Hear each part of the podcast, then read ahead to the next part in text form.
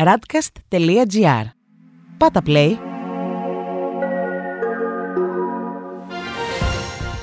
World Desk Ο γύρος του κόσμου μέσα από τα πρωτοσέλιδα ευρωπαϊκών και αμερικανικών εφημερίδων για την 9η Ιουλίου 2021. Το κενό εξουσία στην ΑΕΤ προκαλεί εντάσεις. Νέοι στόχοι της Ευρωπαϊκής Κεντρικής Τράπεζας για τον πληθωρισμό. Στις Ηνωμένες Πολιτείες, οι New York Times γράφουν κενό εξουσίας καθώς οι αντίπαλοι μάχονται για την ηγεσία της Αϊτής. Την Πέμπτη, η πολιτική καταιγίδα δυνάμωσε στην χώρα καθώς δύο επίδοξοι πρωθυπουργοί ισχυρίστηκαν ότι έχουν το δικαίωμα να κυβερνήσουν. Ο προσωρινός πρωθυπουργός Κλοντ Ζωζεφ λέει ότι έχει τον έλεγχο της αστυνομίας και του στρατού κηρύσσοντας κατάσταση πολιορκίας. Από την άλλη πλευρά, ο Άριελ Χένρι, που διορίστηκε από τον πρόεδρο λίγο πριν δολοφονηθεί, δήλωσε ότι αυτός είναι ο νόμιμος ηγέτης. Οι Financial Times έχουν σήμερα κύριο τίτλο Οι νέοι στόχοι της Ευρωπαϊκής Κεντρικής Τράπεζας 2% για τον πληθωρισμό προσφέρουν χώρο για να κρατηθούν τα επιτόκια σε ιστορικά χαμηλά επίπεδα. Η απόφαση αυτή είναι η πρώτη που αναθεωρεί την στρατηγική της τράπεζας από το 2003. Η κλιματική αλλαγή πάρθηκε υπόψη σε αυτή την απόφαση. Στη Wall Street Journal διαβάζουμε η Pfizer θα ζητήσει από τις ΗΠΑ να εγκρίνει την ενισχυτική δόση για τις μεταλλάξεις του κορονοϊού. Το αίτημα για έγκριση θα πραγματοποιηθεί τις επόμενες εβδομάδες. Τέλος, η Washington Post γράφει: Ο Biden υπερασπίζεται την αποχώρηση από το Αφγανιστάν. Η ημερομηνία της τελικής εξόδου από την χώρα μετατέθηκε στις 31 Αυγούστου. Με τους Ταλιμπάν να κερδίζουν έδαφος κάθε μέρα, οι φόβοι για ένα νέο εμφύλιο αυξάνονται. Στη Γερμανία, η Die Welt κυκλοφορεί με τίτλο Ο νέος στόχος της Ευρωπαϊκής Κεντρικής Τράπεζας για τον πληθωρισμό είναι 2%. Η Κεντρική Τράπεζα της Ευρώπης αλλάζει στρατηγική στην νομισματική πολιτική και σπάει την παράδοση της Ομοσπονδιακής Κεντρικής Τράπεζας της Γερμανίας.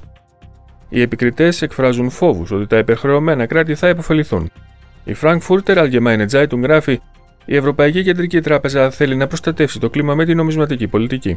Η νέα πολιτική προβλέπει λίγο περισσότερο πληθωρισμό, παίρνοντας υπόψη και τη βιωσιμότητα του περιβάλλοντος. Και τέλος, η Süddeutsche Zeitung γράφει: Μικρό το ρίσκο του κορονοϊού για τα παιδιά. Οι Βρετανοί ειδικοί έχουν σε μεγάλο βαθμό συμφωνήσει ότι ο κορονοϊός δεν έχει σοβαρές συνέπειες στα παιδιά. Γι' αυτό το λόγο, ο επικεφαλής της Εμβολιαστικής Επιτροπής Μέρτενς δεν επιθυμεί τη μείωση της εμβολιαστικής σύστασης στα 12 έτη. Στη Γαλλία, η Le Monde γράφει: Η Γαλλία σκοντάφτει στον εμβολιασμό των γυρεότερων.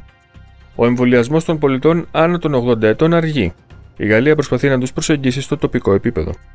Στην Ισπανία και την Πορτογαλία, με επαρκές πρωτοβάθμιο σύστημα υγείας, σχεδόν το 100% των άνω των 70 ετών έχουν εμβολιαστεί.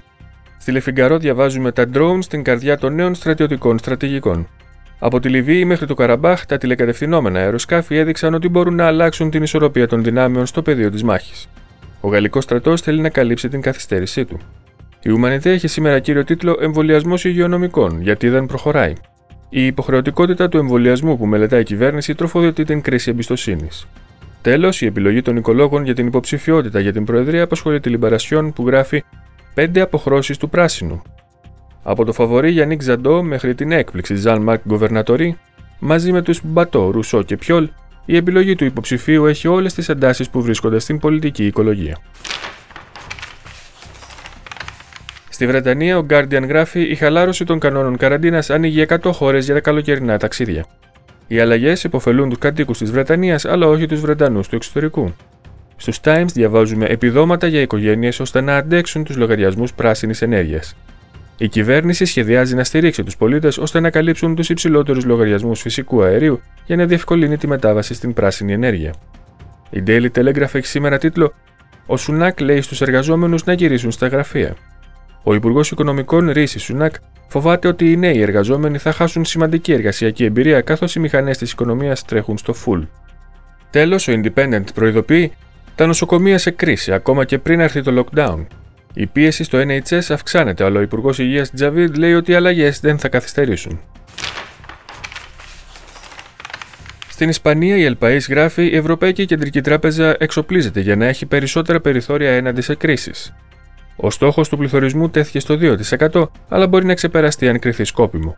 Η νέα στρατηγική διευκολύνει την επεκτατική νομισματική πολιτική. Και η Ελμούντο γράφει: Ο Σάντσεθ και οι Ποδέμος διαπομπεύουν τον Γκαρθών πριν τον ανασχηματισμό. Ο κυβερνητικός συνασπισμός επικρίνει τον Υπουργό Αλμπέρτο Γκαρθών για τη στιγμή που διάλεξε να παροτρύνει τους πολίτες να τρώνε λιγότερο κρέας, με αποτέλεσμα τη δυσαρέσκεια των κτηνοτρόφων. Στην Ιταλία, η μεταρρύθμιση της ποινικής διαδικασίας προχωρά με δυσκολίες. Η Λα Ρεπούμπλικα γράφει σχετικά. Η δικαιοσύνη διχάζει την κυβέρνηση, αλλά ο Ντράγκη διασώζει τη μεταρρύθμιση. Συμβιβασμός της Υπουργού Δικαιοσύνης Καρτάμπια για τη μεταρρύθμιση της ποινικής διαδικασίας. Παρέμβαση Ντράγκη προς τα πέντε αστέρια, ενώ ο Κόντε απορρίπτει τη συμφωνία. Στη Λαστάμπα διαβάζουμε Δικαιοσύνη. Η Ιταλία αλλάζει σελίδα. Ομόφωνα ναι από το Υπουργικό Συμβούλιο για μεγαλύτερες ποινές για διαφθορά και δωροδοκία.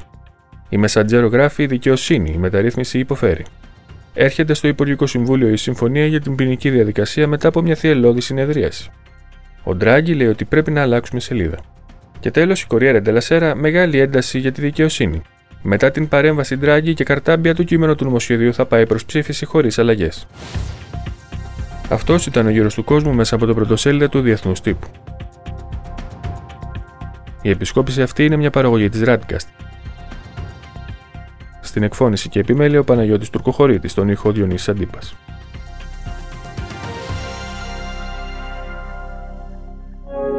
Ακούσατε ένα podcast της radcast.gr. Ακολουθήστε μας σε όλες τις πλατφόρμες podcast και στο radcast.gr.